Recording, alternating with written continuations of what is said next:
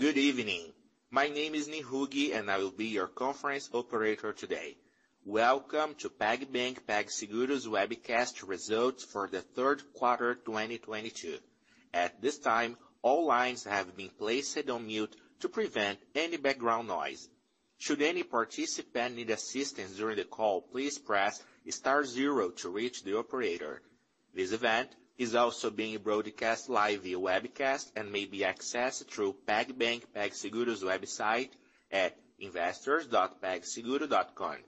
Participants may view the slides in any order they wish. Today's conference is being recorded and will be available after the event is concluded. I would now like to turn the call over to your host, Éric Oliveira, Investor Relations and ESG Director. Please go ahead. Hello, everyone. Thanks for joining our fourth quarter 2022 earnings call. After the speaker's remarks, there will be a question and answer session. Before proceeding, let me mention that any forward-looking statements included in the presentation or mentioned on this conference call are based on currently available information in PagBank PagSeguro's current assumptions, expectations, and projections about future events. While PagBank PagSeguro believes that the assumptions, expectations, and projections are reasonable in view of currently available information, you are cautioned not to place undue reliance on these forward-looking statements. Actual results may differ materially from those included in PagBank PagSeguro's presentation or discussed on this conference call for a variety of reasons, including those described in the forward-looking statements and risk factor sections of PagBank PagSeguro's most recent annual report on Form 20-F and other filings with the Securities and Exchange Commission, which are available on PagBank PagSeguro's investor relations website. Finally, I would like to remind you that during the conference call, the company may discuss some non-GAAP measures, including those disclosed in the presentation. We present non-GAAP measures when we believe that the additional information is useful and meaningful to investors. Presentation of this non-GAAP financial information, which is not prepared under any comprehensive set of accounting rules or principles, is not intended to be considered separately from or as a substitute for our financial information prepared and presented in accordance with IFRS, as issued by the IASB. For more details, the foregoing non-GAAP measures and the reconciliation of these non-GAAP financial measures to the most directly comparable IFRS measures are presented in the last page of this webcast presentation and earnings release. With that, let me turn the call over to Ricardo. Thank you. Good evening from São Paulo, everyone, and thanks for joining our webcast for the fourth quarter 2022 results. Tonight, I have the company of Alexandre Magnani, our CEO, Artur Schunck, our CFO, and Éric Oliveira, Head of Investor Relations and ESG. Before I turn to Alexandre, I would like to share a quick overview of our journey as we completed five years as a publicly listed company last January. After that, I'll share the main 2022 achievements and comment about our ESG initiatives. Going to slide three, we share the five years key performance indicators for our company and the three years key performance indicators for PagBank, our financial services and digital bank unit launched in May 2019. Our company truly experienced an exponential growth in the scale over the years, including millions into the financial system, initially through payments and then through digital bank through services. We have been successfully unlocking new addressable markets in payments and financial services, always balancing growth and profitability. Starting with PagSeguro data, our TPV grew 9x in five years, reaching 354 billion reais, and we have the largest payments network acceptance in Brazil, accounting for more than 7 million active merchants. PagBank, our financial services and digital bank business, has been growing consistently in all important metrics, increasing engagement, unlocking cross-selling opportunities, and leveraging our banking license to reduce our cost of funding. PagBank TPV increased 19 times, with total deposits growing 10 times, surpassing more than 20 billion reais. Our credit portfolio grew 7 times, reaching 2.7 billion reais, still very small compared with the opportunity we have ahead of us. And finally, even with all investments in our organic growth and the macroeconomic challenges such as interest rate increase, inflation, and uncertainty about consumer spending, not only in Brazil but around the world, our profits grew 3 times. And our equity position increased from less than 1 billion reais in 2017 to almost 12 billion in the end of 2022. Chart on the right side of the slide, we can see that 52% of the 2022 equity figure is composed by retained earnings, fully reinvested in our organic growth. Going to slide 4, we can see some of our 2022 achievements. We successfully implemented our repricing to offset financial expenses increase. At the same time, we had strong deposit growth, which helped to reduce our funding costs and helped to diversify our funding sources. We also have been successful diversifying our payments business, and 2022 marked the consolidation of our hubs initiative to extend our best-in-class services to small and mid-sized clients, and PagBank consolidated as the second-largest digital bank in Brazil with 28 million clients. In credit underwriting, we took the right decision in Q1 2022 to shift our underwriting from unsecured products to secured products. By doing so, we were able to unlock new growth avenues such as the payroll loans and credit cards backed by CDs and account balance savings, improving our gross profit in PagBank. Finally, our disciplined capital allocation led to a significant improvement in operating and investing cash flow generation, paving our path to further explore the opportunities in payments and financial services in Brazilian territory in the coming years. Moving to slide 5, our natural call for disruption and value creation led us to set a high bar for deliveries in ESG. In December 2022, we released our second sustainability report, where every stakeholder can follow our main initiatives and positive impact in society. One point to highlight here is that our financial inclusion has been massive through a safe and hassle-free platform, empowering clients, employees, and communities. With that, I finish my presentation and pass the word to Alexandre Magnani. Thank you, Ricardo. Hello, everyone. After Ricardo shared our main achievements for 2022, I would like to share our highlights only for the fourth quarter, beginning on the slide 6. Our investment philosophy to balance growth and profitability while keeping a disciplined capital allocation led us to report the highest EPS in Pag's history, 36% higher than the same period of 2021. Strong revenue growth above 20% versus 4Q 2021, reaching almost 4 billion reais. Cash earnings of 410 million reais, almost 4 times higher than 4Q 2021. 9.8 billion reais in net cash position, further boosted by our efficiency in OpEx and CapEx.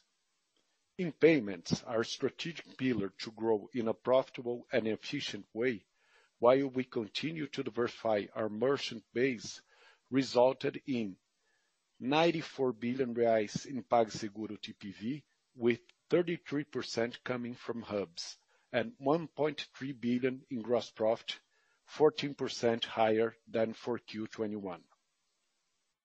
In financial service, we have continued diversifying our revenue streams through the consolidation of PagBank. Gross profit of 131 million reais, 70% higher than 4Q 2021 and 3Q 2022. 28 million clients accounting for 21 billion reais in deposits, and 2.7 billion reais in credit portfolio, with increasing exposure to secured products. Finally, our two-sided ecosystem, which is just in the early stages to fully explore synergies related to lower transaction costs and lower cost of funding through our closed loop, led to more than 200 billion reais in TPV, PagBank and PagSeguro, 10% in market share of Pix transactions, and new features to further increase our cross-selling with clients, SMB, payroll platform, and automatic savings from account balance.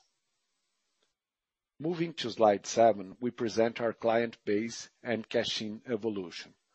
Our number of PagBank clients more than doubled in comparison to 2020, moving up from 13 million to almost 28 million in two years. Active clients accounted for more than 16 million, where 60% of consumers and 50% of the merchants considers PagBank their primary account. Our growth in cash-in reached 38 billion reais versus 4Q 2021, led by PagSeguro TPV growth and Pix transactions. As a result, slide eight reviews our deposits growth and their respective annual percentage yields. Deep diving, we were able to reach an important milestone this quarter, especially in such an uncertain scenario related to credit market, given the recent events and the interest rate trends in Brazil in 2023. The ongoing improvement in products and service levels, combined to the seasonality, led to strong account balance growth. Total deposits reached 21 billion, 1.3 billion reais more than 3Q 2022, and 12 billion reais more than 4Q 2021. The increasing share of account balance in the quarter allowed us to reduce our PagBank CDs distribution through third-party partners, reducing costs related to distribution fee and the APYs in PagBank CDs, driving down our costs related to deposits without harming our go-to-market strategy to attract new clients and further engage the current ones. Account balance APY in 4Q 2022 reached 69% of the CDI, the Brazilian interbank rate, an increase in comparison to the previous quarter. This increase was mainly related to a higher number of days our clients kept their savings in PagBank. APY on total deposits reached 96% of CDI, a lower level in comparison to the past two quarters, reflecting the higher share of account balance and the downtrade in APYs for PagBank CDs. Moving to the next slide, I would like to share two features that we recently roll out to our clients. Thinking about challenge of Brazilian merchants to manage direct deposits of paychecks for employees, we launched our SMB payroll platform, fully integrated in our PagBank app and in our iBank platform. Merchants can count with this feature to organize and schedule paychecks payments for their employees with a hassle-free solution. This is an important achievement for our array of financial service, especially for small, mid-sized businesses with multiple owners and employees. Another feature is the new version of our automatic savings. Initially, it was launched for merchants where they could define a percentage of their sales to be invested in PagBank CDs. Now, merchants and consumer can also schedule automatic savings according to their account balance, facilitating the investment from other cash-in sources such as Pix, salary portability, and other sources of deposits. With this product, we reinforce our commitment to financial inclusion and education while we foster PagBank account engagement. Moving to slide 10, we also would like to share a few updates about the ongoing improvements in our service levels. During the past two years, our teams have been working hard to increase client satisfaction while promoting additional cost savings through processes, automation, and optimization. On the left side, we can see our improvements in customer care. On the top left our contact rate decreased 49% in two years, an important metric as it represents a reduction on clients' problems with our products. On the bottom chart, we have also reduced the average service time by 29% in the same period. On the right side, we shared an update about our logistics operation, a key department for service levels. It's important to highlight that our operation is already extremely efficient, which poses additional challenges, but it did not prevent us to look for even better service levels. The average time for POS delivery went down 10% in two years, and the average time for POS replacement decreased 25% in the same period. Even though pricing remains one of the most relevant factors for merchants' decisions about their acquirer uh, option, we observe that service levels has become more and more relevant in clients' decision. Before I turn over to Artur, let me talk about our credit portfolio. As we have been discussing over the past quarters, the company decided in early 2022 to reduce the credit underwriting of unsecured products and balance its portfolio with secured products. This decision opened new addressable market for us, especially in consumers, with payroll loans to retirees and public sector employees. At the same time, we increased our provisions considering the asset quality of unsecured products. As time passes by, we were able to reach 2.7 billion in outstanding credit portfolio, where secured products increased its share from 7% in 4Q 2021 to 40% in 4Q 2022. The diversification of our credit portfolio contributed not only to our business diversification, but also to reduce the provision for losses, lowering our exposure to high-risk clients. Additionally, we launched a disruptive credit card where clients can tie their credit limits to their investments with PagBank, further promoting financial education while we manage the risks. We have no rush to grow materially our credit portfolio in the short term, given the uncertainties of the macroeconomic outlook. But our ongoing improvement in credit models, process, collections, and client risk assessment will potentially speed up our appetite in the future. Now, I will pass the word to Artur to present our financial results. Thanks, Alexandre. Hello, everyone, and thank you for joining us tonight. I will continue the presentation in the slide 12 with our Q4 2022 and annual results. First, talking about the fourth quarter results, total revenue and income reached almost 4 billion reais, growing 22% year-over-year. This performance was slightly lower than last quarter due to higher share of debit card transactions, less credit limits available in the market, and Soccer World Cup impact. Gross profit, neutral of FX, grew 18% year-over-year and was stable versus last quarter. Financial expenses decreased by 7% quarter-over-quarter due to five working days less than Q3 and the replacement of expensive funding lines to lower cost sources. On top of that, total losses decreased by 30% on quarterly basis, driven by lower level of provisions for credit delinquency requested by secured credit products.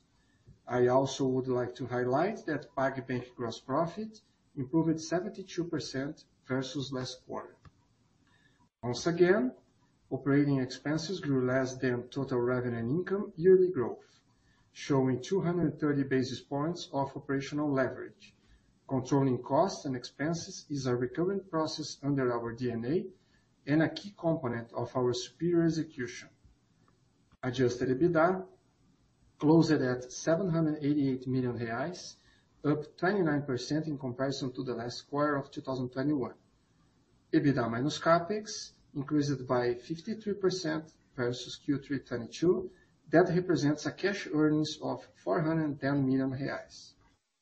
Net income non-GAAP achieved 411 million reais, and net income GAAP increased 35% year-over-year, reaching the highest profit in Pag's history, totaling 408 million reais. This represents an earnings per share of 1.24 real in the quarter, 0.33 or 36% better than Q4 2021. During the last quarter, we repurchased 1.9 million shares under our buyback program.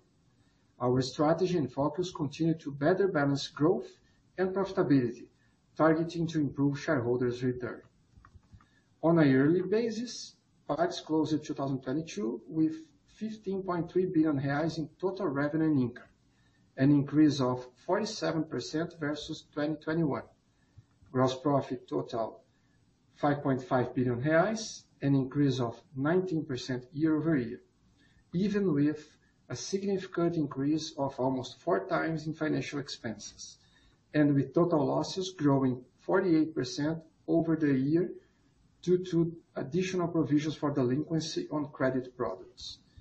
As a result, non-GAAP net income reached 1.6 billion reais, while GAAP net income amounted to 1.5 billion reais, an increase of 29% when compared to 2021, and representing an earnings per share of 4.57 reais, or 30% higher than last year.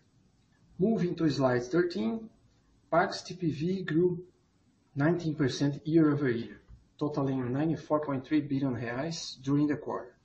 Better than expected, given the negative impact of the Soccer World Cup on business days and credit limits constraint in Brazil, but with a good performance on holidays. Total revenue and income grew faster than TPV growth, reaching 3.7 billion reais or +25% year-over-year, due to the positive result from the massive merchants repricing done in 2022. As a result, gross profit reached 1.3 billion reais, an increase of 14% when compared to the same period of last year. In the slide 14, Pag's TPV reached 115 billion reais in Q4 2022, 28% higher than Q4 2021, reinforcing the customer's engagement on PagBank account that resulted on a strong deposits growth, an increase of cash out through day-to-day banking services. PagBank's total revenue grew 7% year-over-year, ending the quarter at 329 million reais, and slightly lower than Q3 because of our focus on secured credit products, which have lower APRs and longer duration in comparison to unsecured products. On the other hand, gross profit reached 131 million reais, an increase of 71% year-over-year, mainly due to our diligent credit underwriting of secured products that naturally leads to lower provisions for losses. In the next slide, in the first chart on the left side, operating expenses reached 621 million reais in Q4 2022, up 7% year-over-year. This amount represents 15.7% of Pag's revenue versus 18% in the same period of last year, and stable when compared to last quarter. The improved efficiency has come from personal and marketing expenses leverage, as well as the contribution of PagBank and Hubs revenue growth. In the right chart, financial expenses closed at 855 million reais versus 403 million reais in Q4 2021. Around 90% of this increase is explained by the hike of Selic rate, and the remaining portion was related to higher TPV volume, prepayment of receivables to merchants, and credit card mix. These effects were partially offset by the lower cost of funding as we leverage our banking license and increase PagBank deposits, combined to lower spreads negotiated with capital markets. We continue to focus on improving our funding process, diversifying sources, and extending terms to support the company's growth. Financial expenses was our biggest challenge during 2022, as we will see in the next slide. However, the Brazilian Central Bank has been keeping interest rates stable. The last interest rate increase was in August, and we expect for 2023 an average rate of 13.75% per year, versus 12.53% per year in 2022. The graphic in the slide 16 is to illustrate how Pag's results evolved during 2022. Revenue growth was strong, mainly explained by PagSeguro's TPV growth and our successful repricing process. Cost efficiency and operational leverage captured also contributed positively for the yearly performance. Financial expenses was the major impact over the year, representing an increase of more than 2 billion reais into Pag's costs and expenses. D&A and POS write-off also impacted negatively on our results, which we expect to decrease as a percentage of revenue in the coming years. Another impact came from total losses, mainly related to rise on provisions for credit losses during the year that is expected to reduce in 2023. All in, we reported all-time high figures, with net income non-GAAP increasing by 12% when compared to 2021, and net income GAAP increasing by 29% versus 2021, totaling 1.5 billion reais. In the next slide, adjusted EBITDA minus CapEx reached a positive amount of 410 million reais, more than 3x versus Q4 2021. Cash earnings represented 10.3% of Pag's revenue, reflecting management's focus on maximizing LTV to CAC ratio by reducing POS subsidies and adding more valuable merchants into the ecosystem. In the following chart, CapEx to revenue ratio reached 9.5% this quarter versus 16.8% in the Q4 2021, and 12.4% in Q3 2022.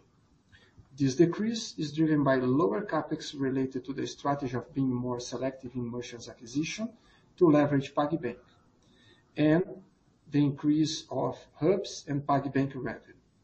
On the bottom chart, depreciation and amortization, including POS write-off, total 336 million reais, representing 8.5% of Pag's revenue. On slide 18, Pag's net cash balance ended the fourth quarter at 9.8 billion reais, increasing almost 1 billion reais year-over-year. At the same time, we have been improving our capital structure and diversifying funding sources to support volume growth, with deposits now representing around 67% of our third-party funding source. To conclude our presentation, I will turn back to Alexandre for the final comments. Thank you. Thanks, Artur. Before we conclude our call and begin our Q&A session, I would like to recap our guidance and results for 2022 and our business priorities. Last quarter, we shared our guidance for Q4 2022 and full year 2022. When comparing guidance and results, we saw revenues growing at 47% year-over-year, very close to our guidance. The mismatch was mainly related to a higher than expected share of debit cards in Q4 2022, leading to a better than expected TPV at a lower take rate.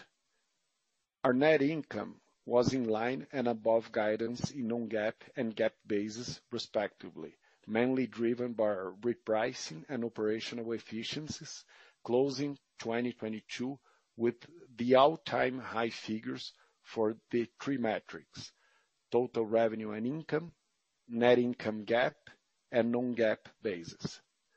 Important to highlight that during the pandemic, we decided to provide quarterly guidance to increase investors' visibility about how business was evolving during this highly uncertain period.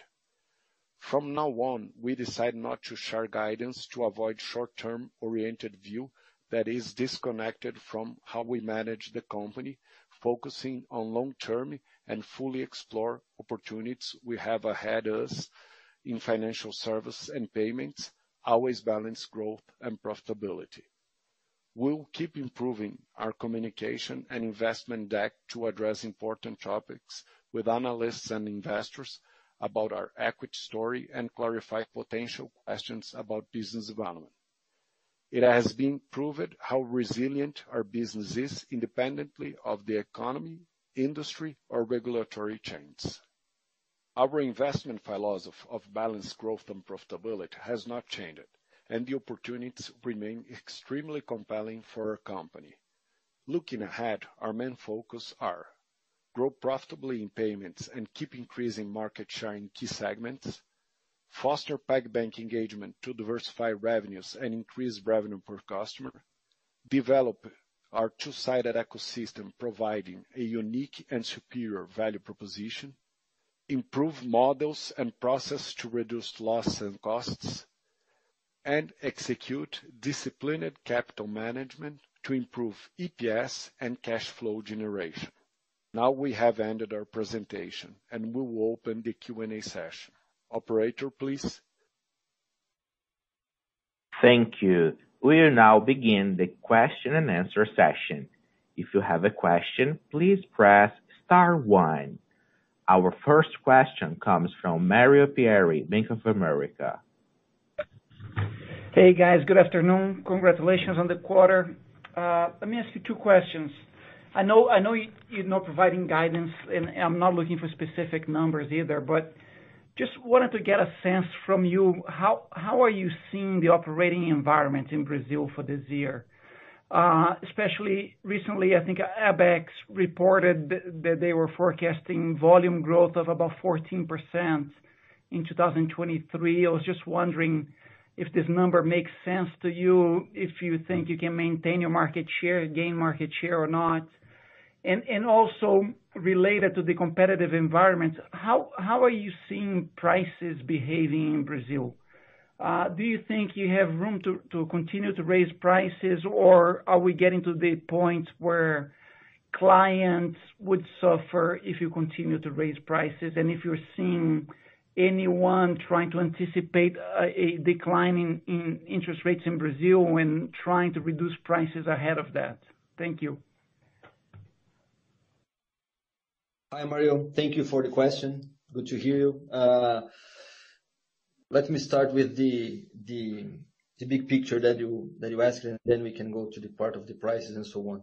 So uh, as you said in the question, Abecs is expecting the market to grow between 14 and 18%. So we only had uh, two months at this point, so it's hard to say if that is, um, let's say, okay, or if it's gonna be higher than that or lower than that because we only had January and February. But we are working to keep growing payments in a profitable way. Uh, market share, to be honest, is a consequence. We are looking for growing our TPV in specific segments, which is the long tail micro merchants and the SMBs.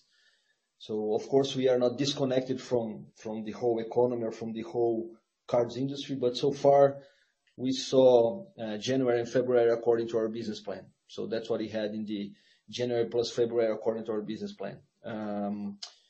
Talking about the prices, we we didn't change the prices for the long tail in the past years, and we don't plan to do that because we just wanna keep simple.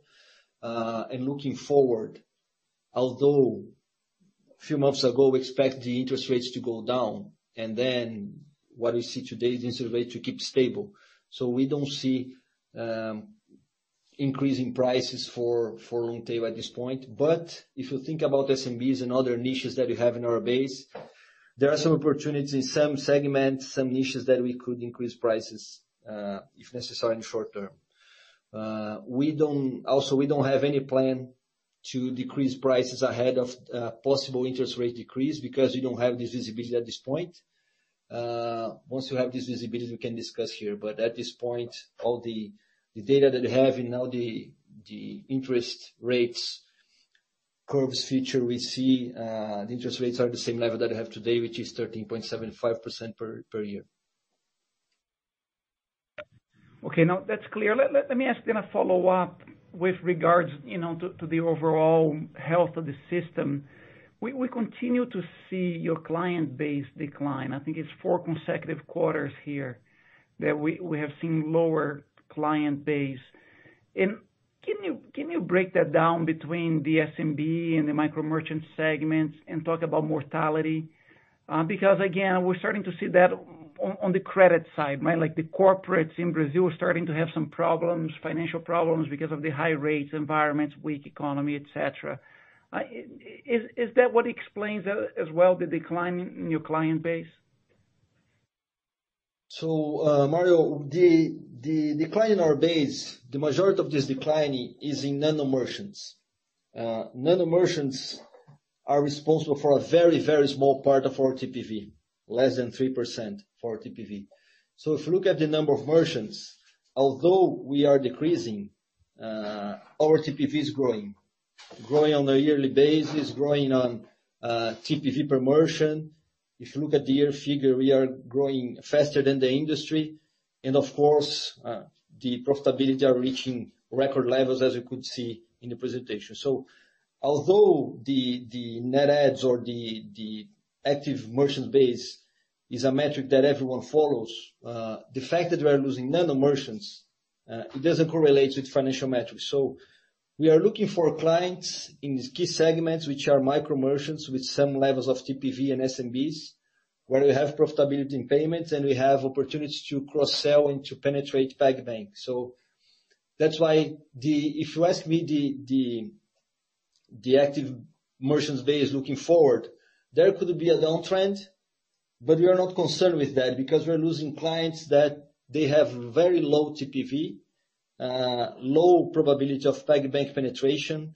Uh and that's why even losing these clients, we are growing TPV 40% year-over-year and reaching record levels of profitability.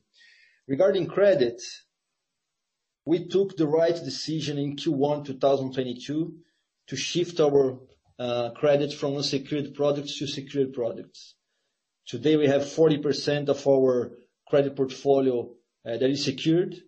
We expect that to reach 60% in short term, in the following quarters. And uh so that's why even with this credit crisis we are seeing in Brazil, even in the corporate, we are not seeing our NPLs having problems because we have the full collateral for this part of our credit portfolio. So um that's the overall picture that I have in terms of credit. What we what could have happened in Brazil in Q4 is that some banks decreased the limits for the credit card holders they have, and that's why to some extent could um, constrain consumption. People that had some limits in credit, and now they have a lower limit because some banks are decreasing. And if you look at the the results from banks, the quarterly call from some banks, we're seeing some NPLs going up there. So that could be the impact for us. But in the acquiring business, I'm saying, I mean, people with lower credit to spend money. Uh, but overall, we don't see this crisis in corporate generating any problem within our credit portfolio or any other operation related to PagSeguro or PagBank. Okay. No, perfect. Thank you very much. Thank you, Mario. Our next question comes from Bryan Keane, Deutsche Bank. Hi, guys. Um, wanted to ask about uh, the PagBank revenues and the delta to volume. Um, I just want to make sure I understand the delta. And do you expect, uh, or when do you expect maybe the delta between the gap between volume to revenue growth to close in PagBank? Hi, Bryan. Thank you for the question. Uh, I guess you are talking about the volumes of PagBank TPV and correlate that with the revenues. Uh right, right.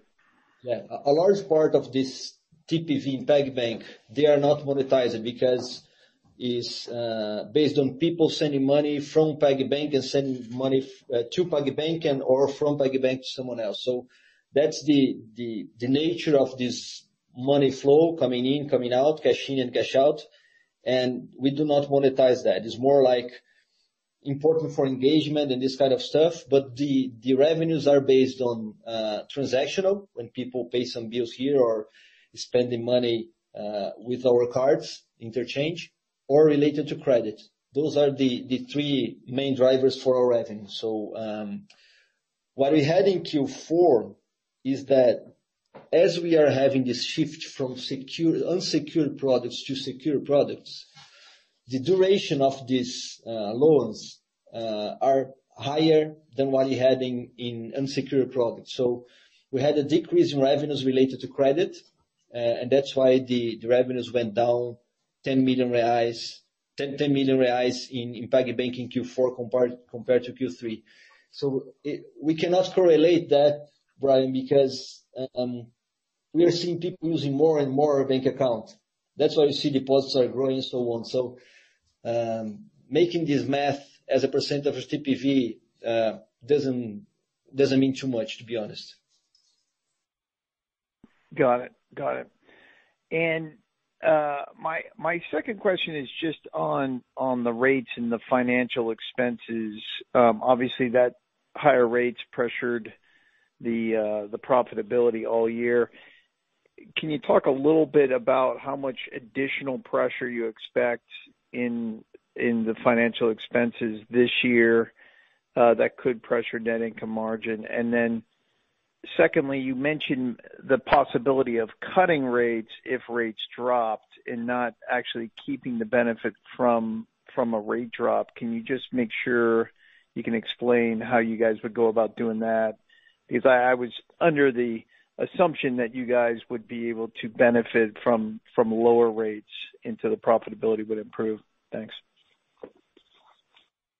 Hi, Bryan, this is Ricardo. I will start with the second question, and then Artur can help us with the first part of the questions related to financial expenses uh, and the rates. Uh, if the rates, interest rates goes down, our financial expenses will go down, and we do not expect to decrease prices automatically. The dynamics or the moving parts here would be the following. In long tail, we had the same rates since 2016. I mean, the past years is exactly the same rates, the prepayment, MDR, and so on. So if the rates, interest rate goes down, we're going to recover margins in long tail in the next business day. In the SMBs, we will not decrease price automatically. We'll try to keep advantage of this decrease in cost and keep the same levels of MDRs and prepayment so that we can have a better margin in SMBs as well. Of course, there will be some clients that will contact us asking if they could have a better condition or a better price, and some clients will not do that. So the same dynamic that we had when the interest rates went up and we waited a little bit to increase prices, we're going to have the opposite movement at this point. The interest rates go down, and we will not decrease the price automatically for SMBs. So on average, we should have some benefits in the SMBs as well, because not everyone we will decrease prices uh, in the next business day. It's to take a while, when some of the clients probably will not even decrease the price for a long a long time. So in long tail, we're to receive the benefit automatically, and in SMBs, we'll try to have the benefits as much as we can. Of course, it depends on competition, depends on many variables, but there could be some some advantage, that's for sure. Because when you have 7 million clients, you have everything. You have clients that will call in the next business day and clients that don't even pay attention to that in detail. Artur can help us in in the financial expenses for 2023. Yeah. Uh, Bryan, regarding to financial expenses, uh, uh, we will see in 2023, the expenses higher than 2022 because of two reasons. The first one is the volume growth of our prepayment business, and the second point is related to average interest rate for the country, that in 2022 was 12.5%, and in 2023, we are expecting at this point that will be stable during the year at 13.75%. So based on those two things, the expenses that we are expecting for 2023 will be higher in nominal terms versus 2022. That's helpful. Just a quick one. Is there still repricing benefit you will see positively in in fiscal year 2023, or did that benefit in in slide 16, the 668, um, was that just a fiscal year 2022 phenomenon and you won't see a benefit of repricing in fiscal year 2023? Bryan, there are some moving parts here again, as you can imagine. We will have some benefits in repricing, as I mentioned in the previous answer to to the other analyst. We are looking some niches that we we may reprice in the near term. But on the other hand, we have a change in the mix.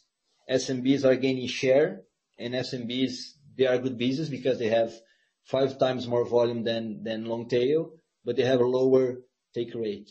So if you look in absolute terms, we should have benefit. If you look as a percentage or net take rate or percentage of the revenues, probably we're to have this this pressure because of the mix. So we have these two big moving parts here. Repricing from one hand, from one side, and the change in the mix, uh, SMB growing faster than other clients, um, and then pressuring a little bit take rate. So those are the moving parts here.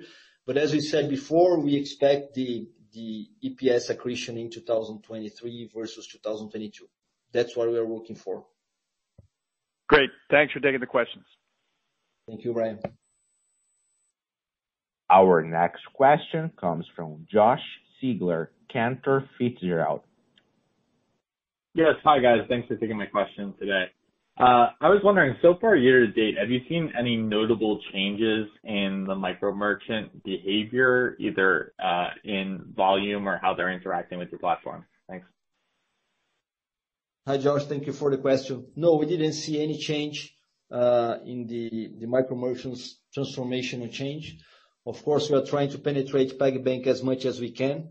So we see some segments or some clients that are using PagBank more and more, as you could see in the deposits figure that we presented. If you make the math between the average account balance for a client, you see that we grew almost 100% year-over-year. So that's a a good change in behavior for micro merchants. And that's all. Um and uh that's yeah. Average TPV is also growing, but um no no no big changes that we could comment for you. Okay, understood.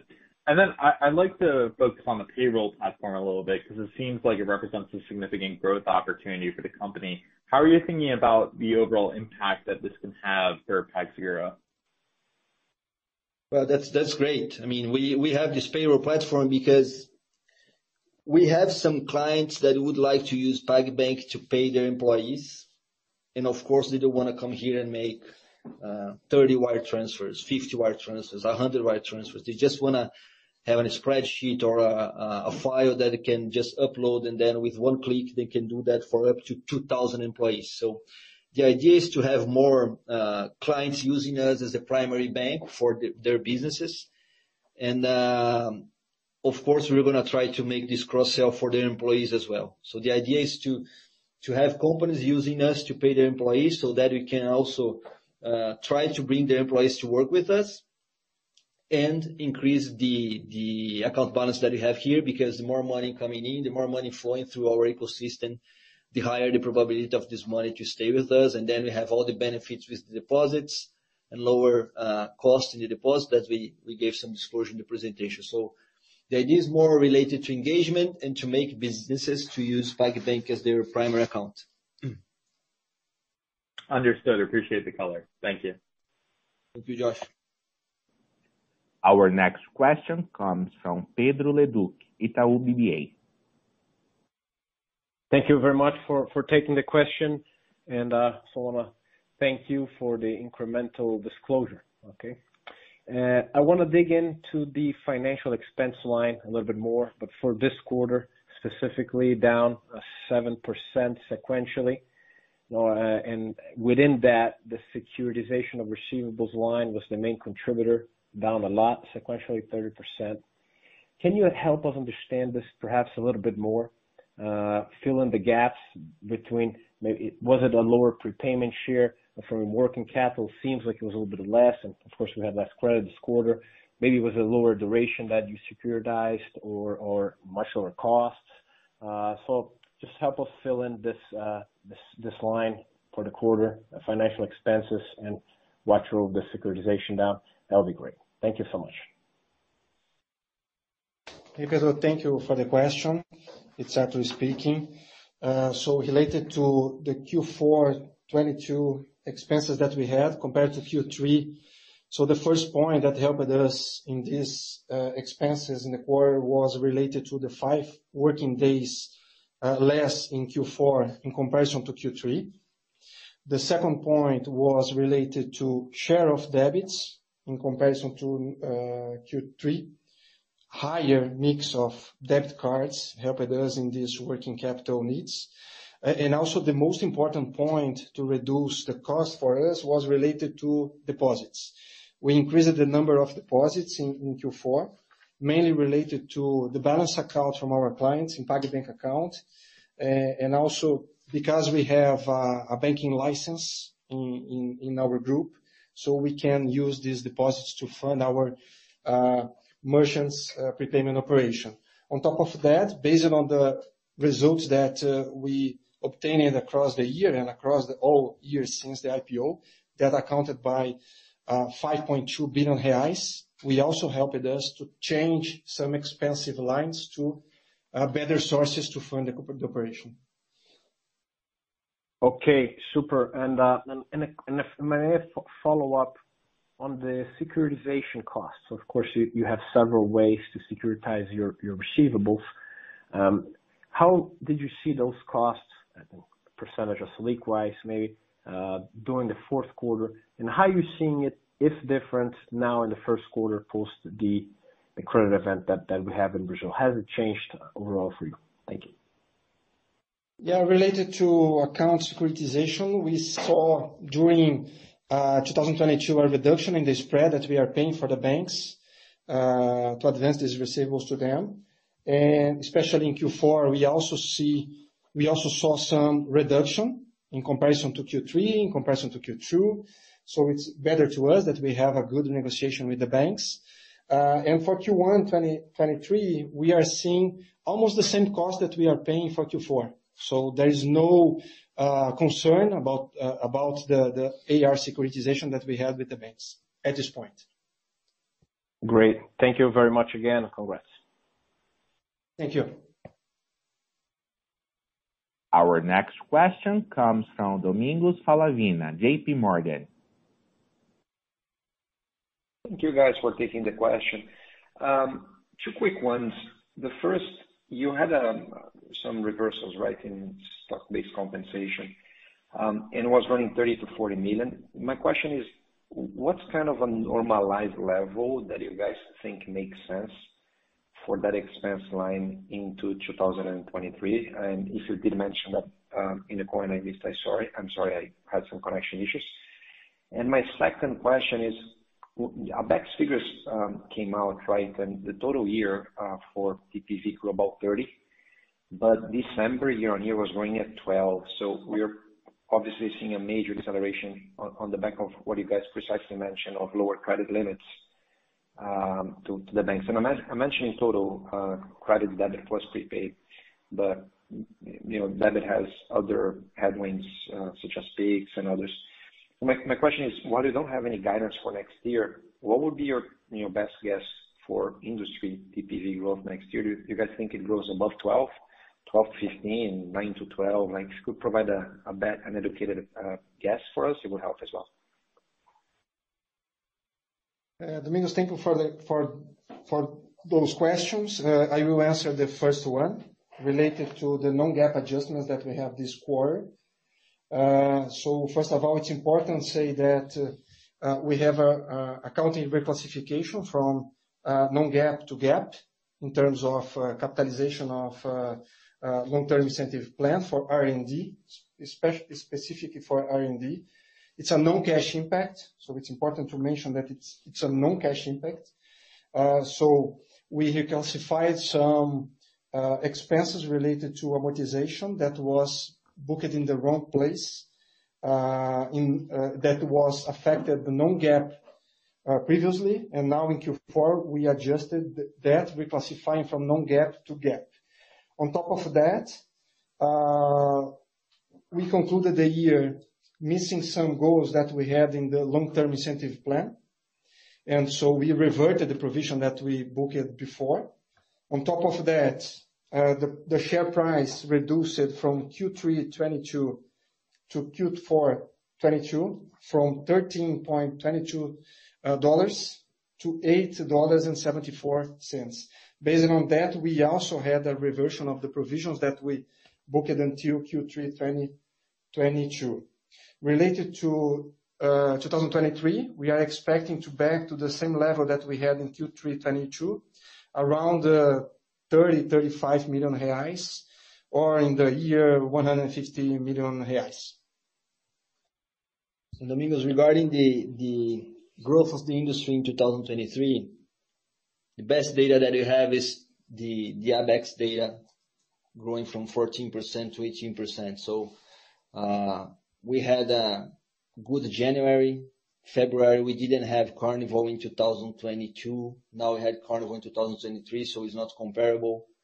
We know that part of the government that we have is trying to increase consumption or will try to increase consumption. So the best data that we have is the ABECS data to grow between 14%-18%. The industry as a whole will grow that. So that's what we are basing our assumptions. Uh, that's where we are working at this point. And if something changes, we we can come back to you. But the the assumptions that we have are those, grow between 14%-18%, the industry as a whole. Super clear. Thank you, guys. Our next question comes from Neha Agarwala, HSBC. Hi. Congratulations on the results. And I have two questions. First, on PagBank. It seems like uh, PagBank achieved good operational efficiency, plus benefited from provisions declining quarter-on-quarter. What other levers do you have for 2023 to improve the profitability at PagBank? Because the revenues are going to be hit uh, 2Q uh, onwards.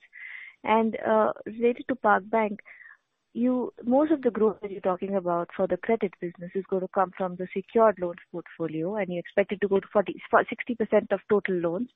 But what about the unsecured loans? Do you uh, still think that the macro is not supporting to grow on the unsecured side, on the unsecured loan side, and you want to be cautious? Or do you think that you can pick up growth maybe in the second half of the year? Any color on that part would be very helpful. My second question is more longer term. So we understand that in the short term, you are focusing uh, on the more profitable merchants, and you're happy to lose uh, some of the nano merchants. But in the longer term, the long tail segment is, say, about a third penetrated. Do you think the nano merchants would, at some point, become profitable and it would make sense to service them? Or, uh, given your experience in the segment now, you believe that this is not a segment that would uh, become profitable uh, enough for you to service them? So, anything about that from a more medium to long-term perspective would be helpful. Thank you so much. Neha. This is Ricardo. Eh, I will start, and then Artur can help us with the provisions and so on. So We start from backwards. Um, when you look at nano merchants, we see, eh, eh, as as always, there are many moving parts here. There are nano merchants that became merchants because of the COVID, because of unemployment, because of pandemic. There are some of these business that the the mortality of these businesses. There are some nano merchants that got a formal job and decided not to work by themselves anymore. So there are many moving parts, and um, that's why also the nano merchants base, some point we is not only one reason that it's going down. There are many reasons. Some some people may shut down their businesses, they get a job and so on. Uh, nano merchants, we think they could be profitable, but in such a way that we have a PagBank account, they use the account, we can get the data, they have a CD, we can have the benefit of the float and so on. But if you had to subsidize POS, the level that we have today in subsidies, the exchange rate between reais and dollar and so on, it doesn't make sense for us to invest in a nano merchant with this risk of mortality and churn and so on that I mentioned because uh, there's no payback. But we can work with these nano merchants in PagBank. We are happy to work with them. Uh, to some point, we keep working with them to sell devices and so on. But we are not subsidizing the same levels that we had in the past, that we had thousands of net adds or gross adds, and we didn't have payback. So We're more disciplined in 2022, as we said in all the calls. Uh, and that's why you got these record levels of net income. Talking about the unsecured products, we have the processes in place. We've been improving our models. We've have a better team than we have in the past. We are investing in this in this department in the company. But definitely the macroeconomic scenario doesn't help. We see even the banks that have a lot of experience doing this type of credit in Brazil, not struggling, but have difficulties with NPLs and so on. So definitely is not the time to to go to this unsecured products. And by the way, we have a lot of demand for secured products. So that's why we are growing uh, 5% uh, in terms of credit portfolio every quarter. The unsecured product used to be 35, now it's 40. We have demand for secured products, so there is no reason for us to go to unsecured at this point. Um, if we'll be able to do that or if you do that in Q2, we got to wait a little bit. But at this point, the best info that we have is that we don't have plan to go to unsecured products um, in short term. So Artur, can you help with those provisions and so on? Yeah. In terms of in terms of provision, Neha, uh, we increased a lot the level of provisions in Q1, Q2, and Q3. Now in Q4, we could reduce the level of provisions because uh, the level that we have is enough to support the losses that we are expecting for the next 12 months. Uh, during the year, we also worked to adjust all the credit models that we had. We adjusted the structure and also the processes. Uh, on top of that, uh, we have two other effects that uh, create a good expectation for us in 2023. That is improved in the IFRS 9 provision model that we improved this this year and create some comfort to us that we also have this right level for provisions for the future.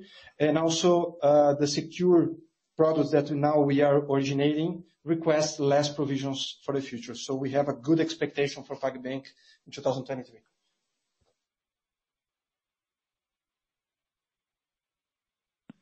Perfect. Thank you so much.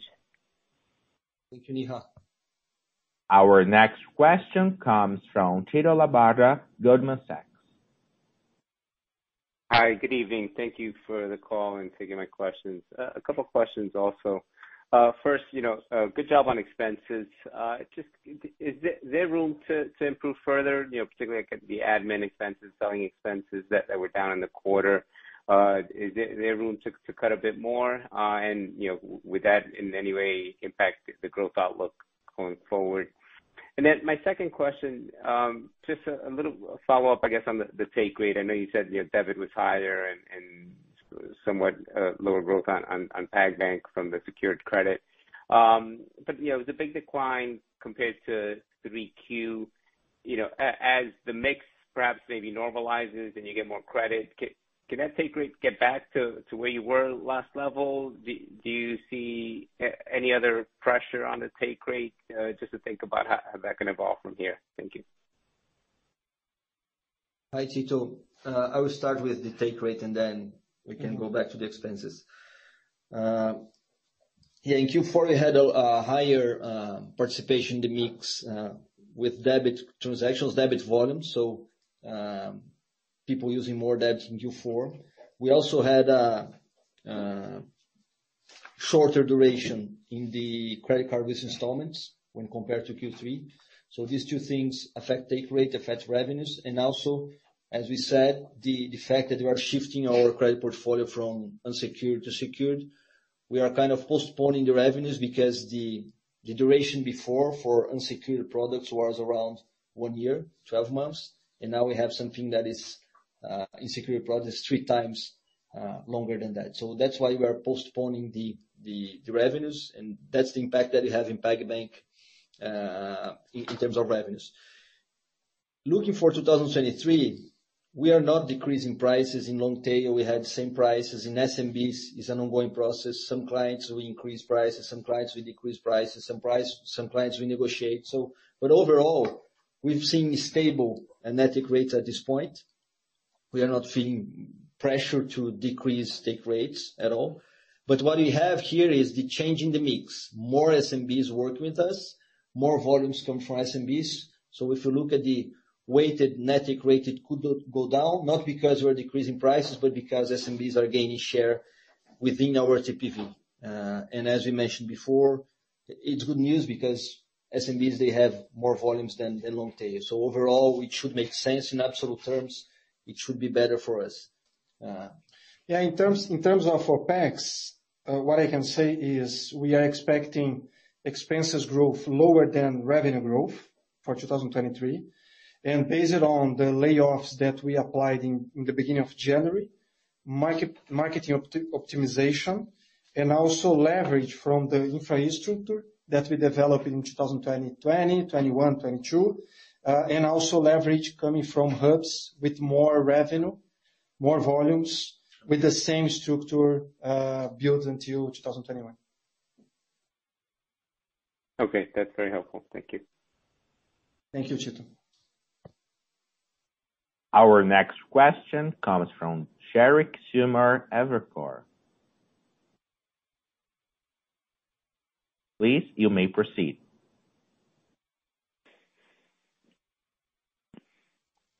Hello, can you hear me? Yes, we can hear you. Yeah, great. Uh, So my question is on the on the market share dynamics. I see that you haven't provided updated stats for how much was it uh, in this quarter. So any color would be great on that. And secondly, how has the competitive dynamics uh, evolved over the like over the past year, and where does PagSeguro maintain an edge?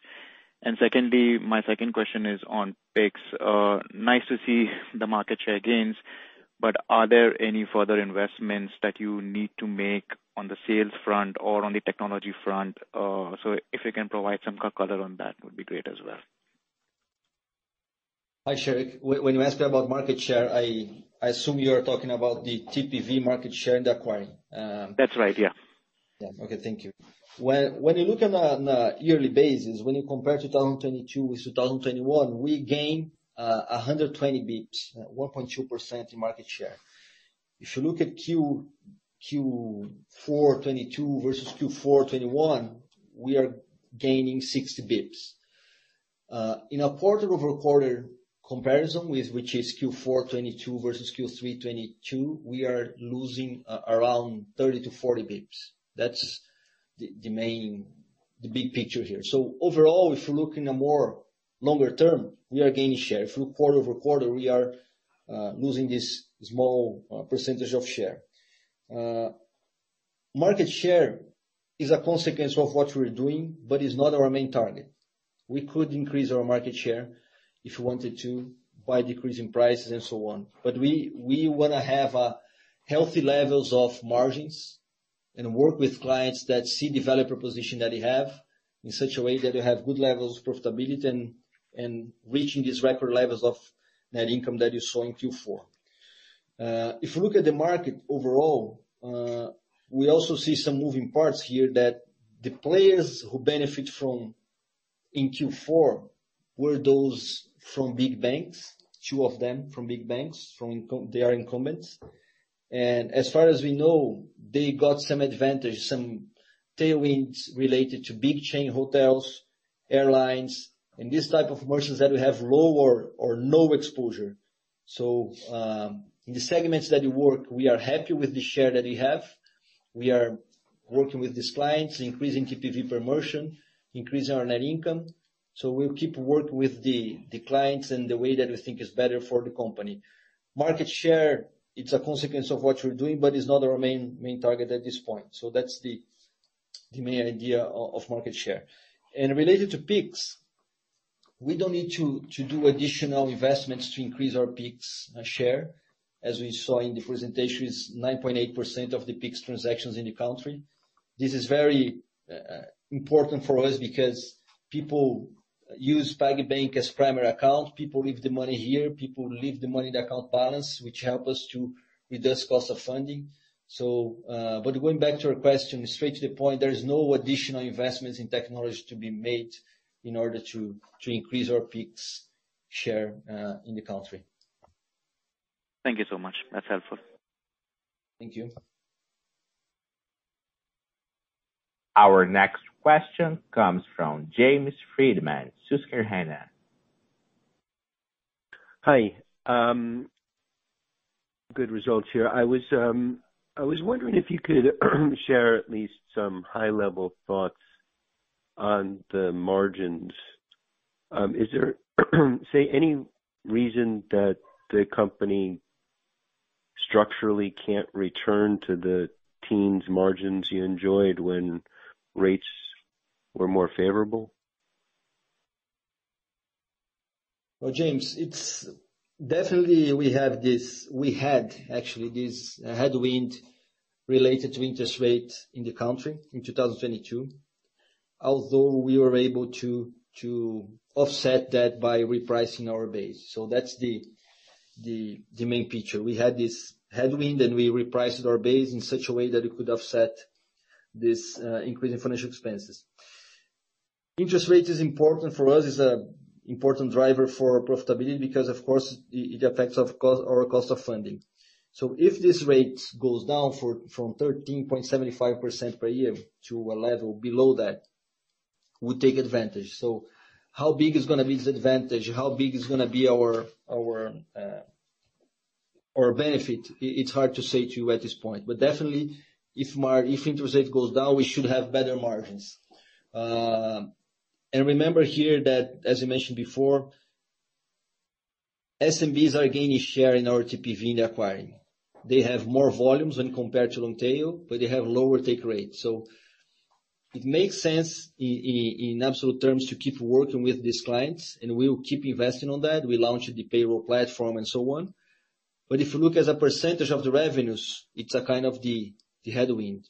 So and just to finish here, we margins is not something that we are looking for as a main priority because we know that we are increasing our SMBs um mix, also we are the most profitable company in our industry. So if you compare us on a basis that you divide net income by uh, TPV, you see that we are three to five times more larger than our competitors. So we have the the highest profitability of the industry. We are growing. We are having records of profitability, as you could see in the presentation. The record in Q4, the record of the year, 29% higher than what we had in 2021 on a GAAP basis. So we are we are happy with the profitability that we have at this point because we are balancing balancing our growth with profitability. Going back to your question, if interest rate goes down, it should be a tailwind for us. How big is gonna be this tailwind? It's hard to say. And my uh, follow-up, I think Alex shared some commentary about the investment in the hubs, I know that you disclosed the hubs as a percentage of the volume of revenue. How where are we in the hubs investment journey? Is it now closer to the middle or the the beginning or the end? James, I would say that we are more closer to the end because we we invest in some hubs, and we are the hubs that we might open in 2023 is gonna be more related to small places or places, specific places that we see that we need to have an additional hub. But we will not grow massively our hubs the way that we grew in 2021 and 2022. So We are more working to increase productivity of our uh, hub salespeople and try to get more clients in the hubs, of course. But we are not planning to grow massively the number of hubs, the same movement that we had in 2021 and the part of 2022. James, this is Éric. Uh, there is no silver bullet, okay? I think uh, the superior value proposition that we have is based on sales channels, logistics, PagBank fully integrated to the payment service. So Hub is just a sales channel that we are still exploring and increasing productivity. But at this time, I think most of the investments in hubs are concluded. Got it. Thank you both. Thank you. Our next question comes from Alex Markgraff, KeyBanc. Hey, guys. Thanks for taking my question. Um, can you provide just a bit more context on the upsell and cross-sell opportunity within the merchant base that you've been speaking around? Just kind of describe more or less what that looks like and, you know, if there's any way to quantify the opportunity there, I think that'd be helpful. And then I have one follow-up as well. Hi, Alex. Uh, we have, um, I would say, a very decent penetration levels in our merchant space when you think about uh, PagBank. You know, there are some clients that are not using us as a primary bank at this point. So half of them are using us as a primary bank and half is not using. So that's why we we keep investing in the PagBank um, features. The the example that we gave about payroll platform and so on. We launched debit cards a few quarters ago. We are still working on to for for our clients to use more and more. Uh so I don't have really to quantify to you how big is this this opportunity, but I would say you that in the merchants base, we have a very, very huge opportunity ahead of us because we we see that they use us as the the acquiring. They might use some features in our PagBank, but we are not the primary bank yet. Once we become the primary bank, we have many many uh, tailwinds, like account balance and take advantage of the float and so on. So I don't have here a number to give to you, but the idea is to increase the penetration of PagBank and the usage of PagBank in some clients that some of them we don't have the features yet. Some of them we need to make them to use. Some of them we need to convince them to switch from their banks to us. So when you have 7 million clients in acquiring, you can imagine that you have everything. Some of the clients, they use the feature the way the day that you launch. Some of them, they don't even pay attention. So I mean, a lot of work, but it's great that you have this huge base, 7 million clients to explore. Um, as we invest more and more in PagBank, I would say we are going to have more value to offer to these clients. Okay. That's helpful. And then um my second question was just kind of around the PagBank uh, customer add uh, expectations. I mean, I know you're not guiding, but just you know, very substantial net adds in 2022 um, as we look at some of the the charts in the slide deck here. I guess just any sort of thoughts as to how PagBank net adds could look in 2023, just given the you know, really noticeable uptick in 2022. Okay, Alex. So it's kind of related with the previous question. So we closed 2022 with 28 million clients, 16 million of these clients uh active clients, and 60% of those are pure consumers. In less than four years, we were the second-largest bank, digital bank in Brazil, and it's kind of natural then we have this level of clients or the level of business, the growth might slow down a little bit. But we expect to keep growing net adds PagBank in 2023. We will keep growing, probably not in the same levels that we had in 2022, but we will keep growing the number of clients in PagBank. But the most important thing is just related to your previous question, which is to penetrate more and more PagBank and making more revenues per client that from the clients that we have today and from the clients that are using us maybe as a pass-through, and we need to convince them to use us more and more. So that's the the main idea. So the net adds won't be as big as it was in 2022, but we also want to cross-sell more and more in the base that we have, uh, and keep it growing net adds as well. Okay. Thank you. Thank you. Our next question comes from Geoffrey Elliott, Autonomous. Oh, hello. Thanks very much for taking the question. I wondered if you could give us an update on where you stand on charging for Pix. It looks on the website as if you're now offering free Pix on on quite a few of your offers. Uh and then secondly, um secondly an update on the, you know, any shift from debit into Pix. Thanks Thanks very much. Hi, Geoffrey. Regarding the Pix, the regular price for long tail is 1.89%, so it's 10 basis points lower than uh, debit that we offer for long tail. This kind of transaction, could happen in online, or it could happen in one of our devices that we just generate the QR code in the POS and the consumer can pay with their mobile phones. To be honest, uh, the base is very small, so it is growing, but it's a very very small participation in the mix of the transactions in TPV. Um, regarding to Pix and debit, we we know that Pix is is similar to a debit card transaction because it goes straight to your balance. we we don't see that cannibalizing the clients that we have. Maybe it's cannibalizing part of the debit card transactions. In Q4, for instance, we didn't see this kind of movement because debit card transactions increased in our in our base. So uh people keep using debit cards. The usage is easy, it's safe. People know how to use it. They know if they have a problem, they have chargebacks and so on. So we don't see that as a big transformational movement.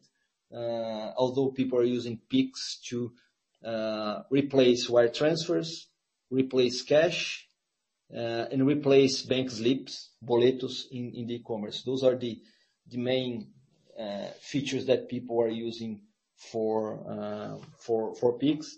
And also important to say that as you show in the presentation, Pix was uh very important headwind for cash-in in PagBank. So we also take a tailwind in PagBank. As you could see, the cash-in through Pix in PagBank was massive and it grew like from 50 billion reais, 59 billion reais in 2021 to close to 150 billion, 150 billion in 2022. So That's the overall picture about about Pix.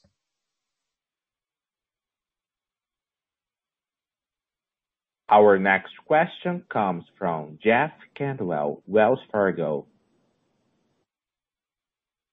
Hey, thanks very much. Appreciate it. I wanted to ask you um, if you could give us some high-level thoughts on revenue. We could see your, you know, your revenue and income of about 4 billion over the past couple quarters. Uh, Q2 was about 3.9 billion. I was curious if you can sort of walk us through whether 4 billion can grow.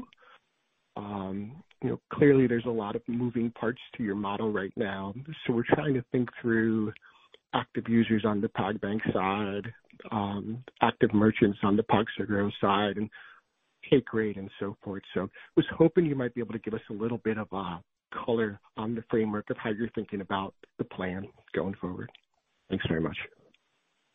Hi, Jeff. Thanks. Uh so let me walk you through the revenues and the best info that we have at this point. But we we of course, we had this small decrease in PagBank revenues because of the uh, duration of the credit products that I mentioned before. So we had this uh, 10 million reais lower in Q4 versus Q3 um, in overall PagBank. We had a decrease about 50 million reais in in acquiring in PagSeguro, mainly because of the increase of participation of debit and shorter duration for credit card with installments. So those are the main drivers. So that's why we're kind of flat quarter-over-quarter. In 2023, as we expect the volumes to grow, revenues should grow as well. Uh and these components would be PagBank we expect to grow because credit will keep growing, the security products. And in PagSeguro, we should expect uh we should not expect take rate to go up because the participation of SMBs in the mix will kind of pressure this net take rate to go down. But overall, revenues should grow. Uh, talking about Q1, usually in Q1, TPV presents a decrease versus Q4 because Q4 is a high seasonality uh, season with uh, Christmas and Black Friday and so on. So but we are seeing good trends in revenues in Q1 as well. So overall, going back to your question, uh, as we're gonna have an increase in volumes, even with the the higher participation of SMBs in the mix, we should see increase uh, in the total revenues of the company for 2023. Thanks very much for all that color. Much appreciated. And if I could ask a quick follow-up. Similar thinking on the expense lines. What was interesting this quarter was the revenue came in, and we noticed that the selling line and the admin expense line were a little better versus our model.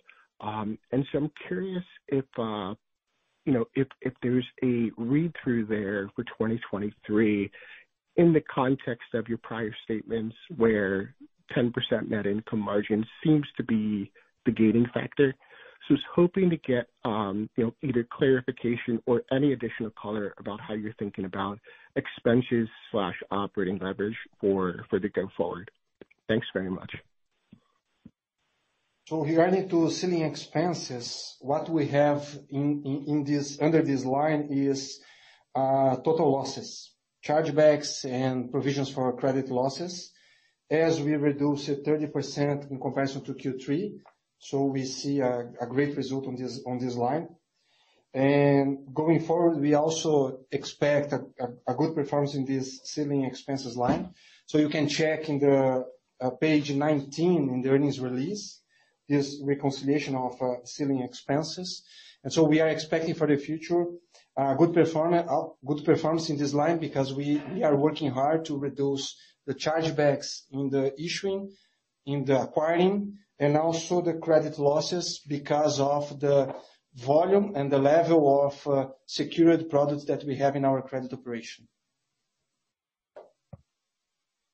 Okay, great. Thanks very much. Uh, congrats again. Okay, thank you. Thank you. The Q&A session is now concluded. I pass the floor over to Mr. Dutra for his closing statements. Hi, everyone. Thank you very much for the participation. Thank you for the questions, for investing the time to talk to us. If you have any problems with connections and so on, we are going to pay attention to that and evaluate what we should do to get a better connection for the next call. Thank you very much. Take care. PagBank conference call is now concluded. Have a nice evening. Thank you.